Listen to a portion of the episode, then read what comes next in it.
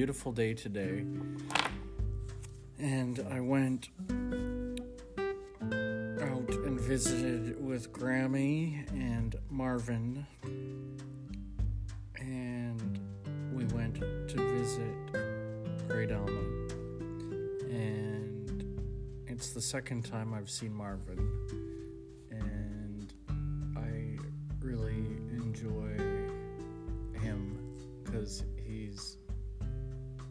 furry and cute and silly.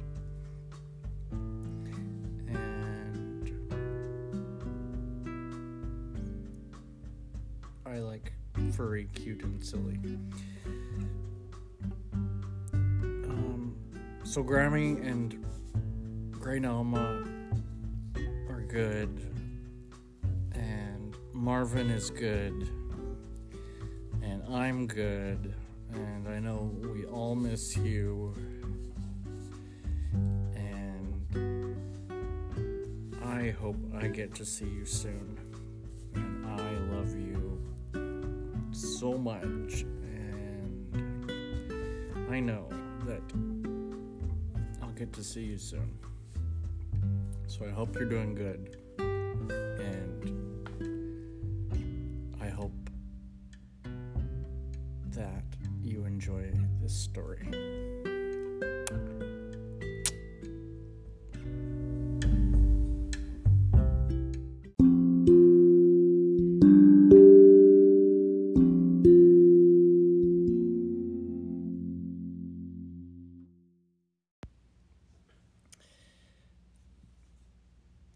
I'll do two chapters. Starting with chapter 10. In the old forgotten house. Barney went back to the window through which he'd climbed, and he leaned out. It's all jolly queer, he said. There are three rooms up here, still furnished. Wait, I'll come down and tell you more about it. Somehow I don't feel as if I want to shout. Barney, there's only one bar left, shouted Diana in a panic. Don't risk that. Tie the rope to something else in the room. Barney tried the last bar with his hand. It broke at once. It was the rottenest one of all. Thank goodness he hadn't had to trust his weight on that one. Then he looked sharply at the rope. It was almost in two. It had pulled against something jagged on one of the bars and was cut practically to the last thread. Even as he took it up, it fell in half. He made a grab at it, but down it went. There was a dismayed silence. Now what's going to happen? asked Diana. The rope's in two. We can knot it, silly, said Roger. Barney leaned out of the window and pointed up to the sky. Look there. There's a rainstorm just about to pour down. You'll all get soaked if you mess about knotting the rope and sending Miranda up with it. I think I'd better see if I can get out of this room and into the main part of the building. Then I can open a door or something from inside and let you in. Right, said Roger. We'll go and wait on that veranda, Barney. It's going to pour now. Roger, Snubby, Diana, and Loony ran round the house to the horrible veranda. As Diana had feared, there were spiders and earwigs and many other insects she felt she'd never seen anywhere else. The floor was slimy, and the place felt very damp. It was quite impossible to think of having tea there. I hope Barney will find some way of letting us in, said Snubby with a shiver. It's jolly cold now. He sneezed. Pepper up your nose? said Roger, trying to raise a laugh. But the veranda was too gloomy a place for a joke or a laugh. What was Barney doing in the old house? Was he finding a way to let them in? He was certainly doing his best. He went to the outer door of the first nursery. It was not locked. In fact, the key was in the keyhole inside the room. He opened the door and looked out on a long, dark passage. Surely these rooms had been locked, not left open for anyone to come into. He went down the passage, disturbing the dust on the floor. It rose in a light cloud. One or two long, cobwebby strands hanging from the ceiling brushed against his face and made him jump. They felt like, like soft fingers. He didn't like it at all and wished he had a torch with him. The passage was so very dark. He came to a stout door at the end of the passage. He tried it, turning the big handle this way and that, but no use. The door wouldn't open. It was well and truly locked on the other side. Of course, that was how they had sealed off the nurseries by locking the door that led to all three rooms. Nobody could go near them. How could he get into the main part of the house? He considered the matter carefully. He could not possibly kick this stout door down, and the lock was strong. It looked as if he couldn't leave this passage at all. A thought struck him. What about the key he'd seen in one of the nursery doors? Would that by any chance fit this door? It was worth trying. He went back quickly, almost choking as he kicked up the dust. Miranda clung to his shoulder in silence. She didn't like this. It was strange and dark and queer.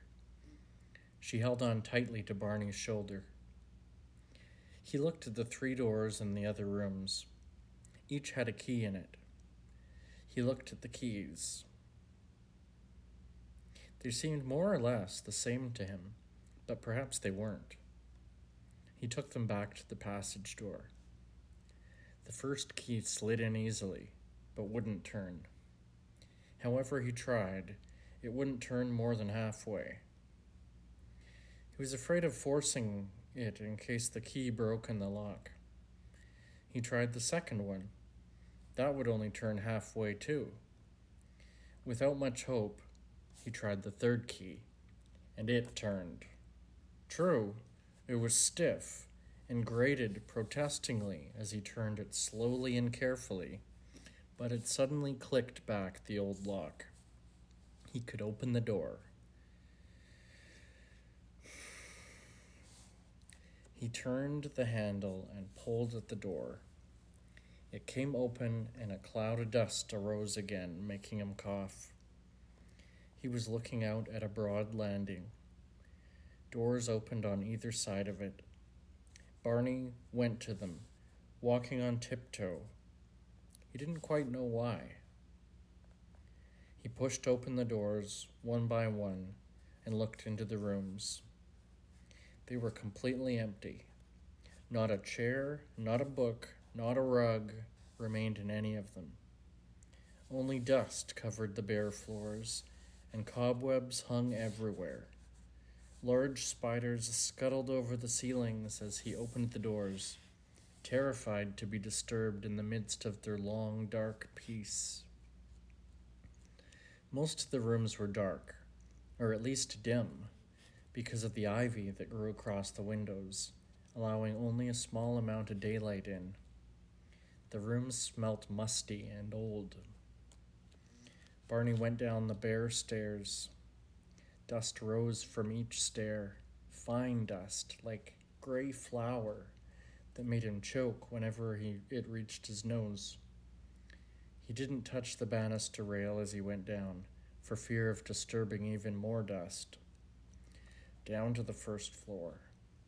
Here, there were more doors that opened onto miserable dark rooms, dusty and silent. From the first floor down to the ground floor, the staircase descended from each side of the great landing, and then joined its two flights together to sweep down in one huge curve to the enormous hall. Now Barney was in the hall, which he'd seen through the crack in the front door. He tiptoed into a big room to the right. It was the ballroom. The mirrors gave back a dozen reflections of him, of his dim, shadowy figure, and made him feel uncomfortable. He left the ballroom and went into another room. This must have been used by people during the last war, as well as the ballroom, for here again there was broken furniture, old papers strewn about, and the remains of a broken telephone receiver.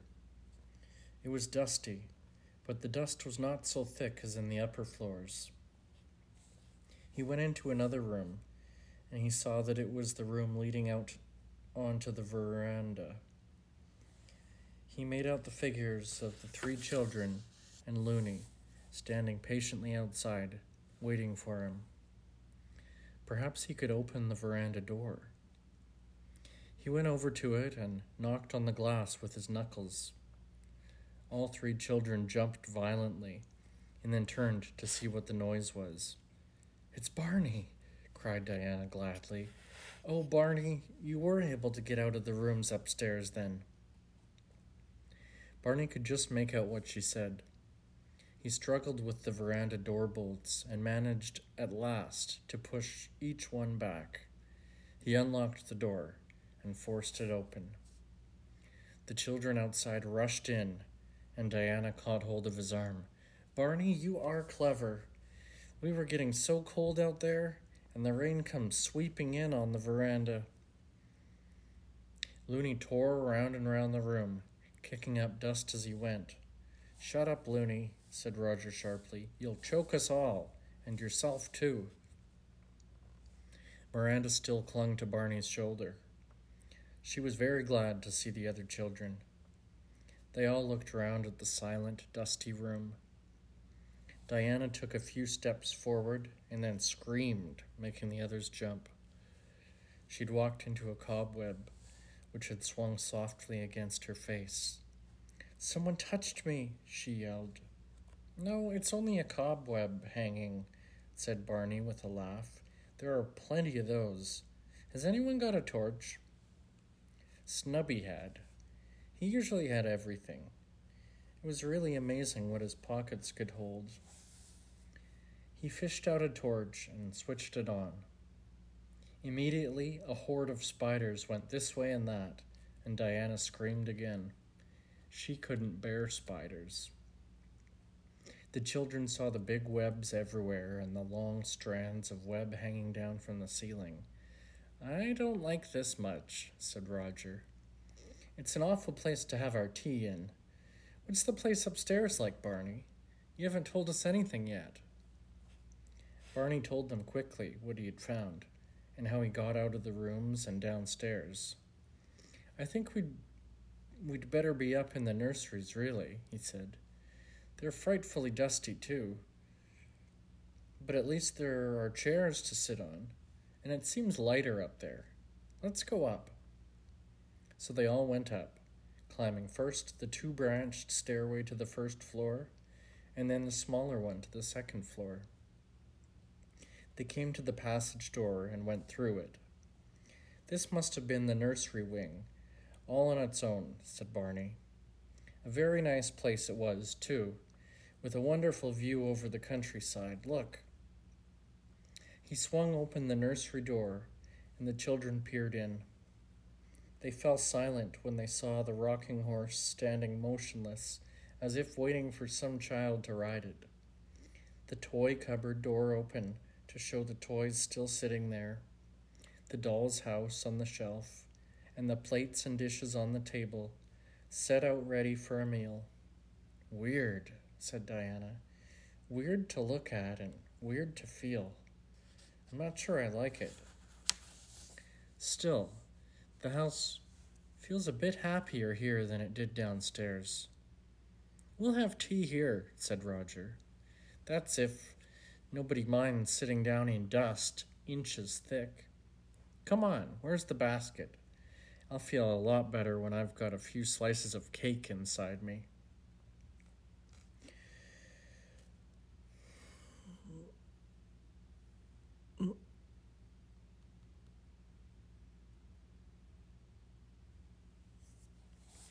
Chapter 11 A Very Good Idea. The storm came whilst they sat eating their tea. Thunder suddenly rolled over the sky, and lightning forked across, dazzling the children for a moment and making them jump and blink. Well, I'm glad we're not out of doors picnicking, said Roger, trying to be cheerful. But nobody felt terribly happy. Still, they felt a lot better when they'd eaten every sandwich, every cake and biscuit, and drunk the ginger beer, too. Looney had his share. Actually, he was a real nuisance in that dusty room because his four feet scraped the dust up so much. Miranda stayed sedately on her master's shoulder, nibbling slices of cucumber from a cucumber sandwich. The children explored the three rooms again after tea. It seemed queer to think that they had never been used since little Bob had been taken away, taken away with the fever so many, many years ago. I suppose the mother couldn't bear to come into this, uh, the, the empty rooms again said Diana. Poor thing. She couldn't even bear to have them touched. I wonder if anyone knows about them but us. They might quite easily have been forgotten by now. I mean, people might have thought the door in the passage outside that was locked was only a door to a box room or something. I think you're probably right, said Barney. My word, Hard at the rain pelting down. Hark! Blah! My word! Hark at the rain, rain pelting down. It certainly was pouring hard. The thunder rolled still, but sounded further away, and the lightning flashed, but not so vividly. Diana glanced at Barney. Where would he sleep that night? Surely not under a haystack. Barney, you won't sleep out in the open tonight, surely? she asked him at last, putting away the ginger beer bottles in the empty basket. Everywhere will be so wet. No, I shan't, said Barney. As a matter of fact, I'd thought of sleeping here. The others looked at him in amazement. What? Here? By yourself? In this awful old empty house, with its spiders and dust? cried Diana, horrified. How could you dare to? All alone, too? I shall have Miranda, said Barney. And I'm not easily scared, you know. I've slept in much worse places. Diana couldn't think of any worse place to sleep. She shuddered. Miranda put her little arms around Barney's neck and chattered to him. She says it's all right. She'll be with me and chase away any spiders, said Barney with a grin. I think it's a good idea, said Snubby. After all, the beds are still good, even if the bedclothes fall to bits. The nurse's room didn't look too bad. Why don't you take that for your own room, Barney? You'd be quite comfortable there. I know, cried Diana, getting up and looking in various cupboards. I'll see if there's a brush and dustpan somewhere and I could perhaps clear up some of the dust in the nurse's room. It was Loony who found the brush, of course. He darted into the bottom of a cupboard and brought out a carpet brush whose bristles had gone soft. Just the thing, said Diana, wrenching the brush away from Loony. Thanks, Loony. I'll have it. Snubby, keep him away from me. He's kicking dust up all over the place. Better put something around your hair, Di, said Roger, seeing how the dust flew up and round Diana's head as she began brushing dust into the pen. Here's my hanky. It's a big one. Tie it round your head. So, whilst the boys amused themselves by looking through the old toy cupboard and picking out more of the beautifully carved old soldiers, and Miranda tried on various dolls' bonnets, Diana got very busy. She took the bedclothes off the nurse's bed and carried them down the passage to the landing. She shook them well, They were full of dust, of course. The bedspread and the and one of the blankets fell to pieces and were no use. But one blanket seemed quite good. Diana carried it back to the bed and laid it on the mattress. There were no sheets. Perhaps those had been removed by the nurse. The pillow was full of moths. They flew out as she punched it. Grubs had eaten the pillow almost to nothing. Gross. Barney will have to do without a pillow, she thought. We must bring him an old coat or something to roll up under his head, or perhaps an old cushion. She swept the dust off the dressing table, the washstand, and the chest of drawers. It choked her and she began to cough.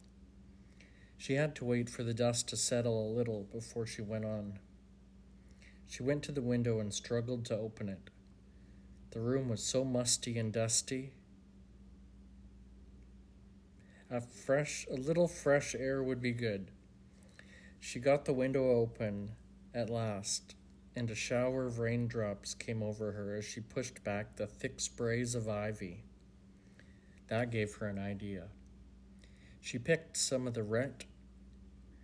She picked she picked some of the rain wet sprays and sprinkled the dusty floor with the raindrops.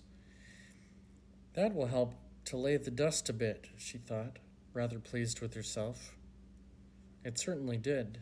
She was able to sweep the floor carefully without raising too much dust now. In the end, she took up the moth eaten carpet and stuffed it into a cupboard. It fell to pieces in places as she brushed it. It was easier to brush these bare boards beneath. She called Barney when she'd finished. It's the best I can do, she said. It's not nearly so dusty now, and you've got one fairly decent blanket to sleep on or under. I don't know what you'll do for water, though. There's probably an old well somewhere, or a pump in the kitchen, said Barney cheerfully. Things like that didn't worry him at all. Anyway, I always swim in the river each morning. There's a bottle of ginger beer left, said Roger. We'll leave you that.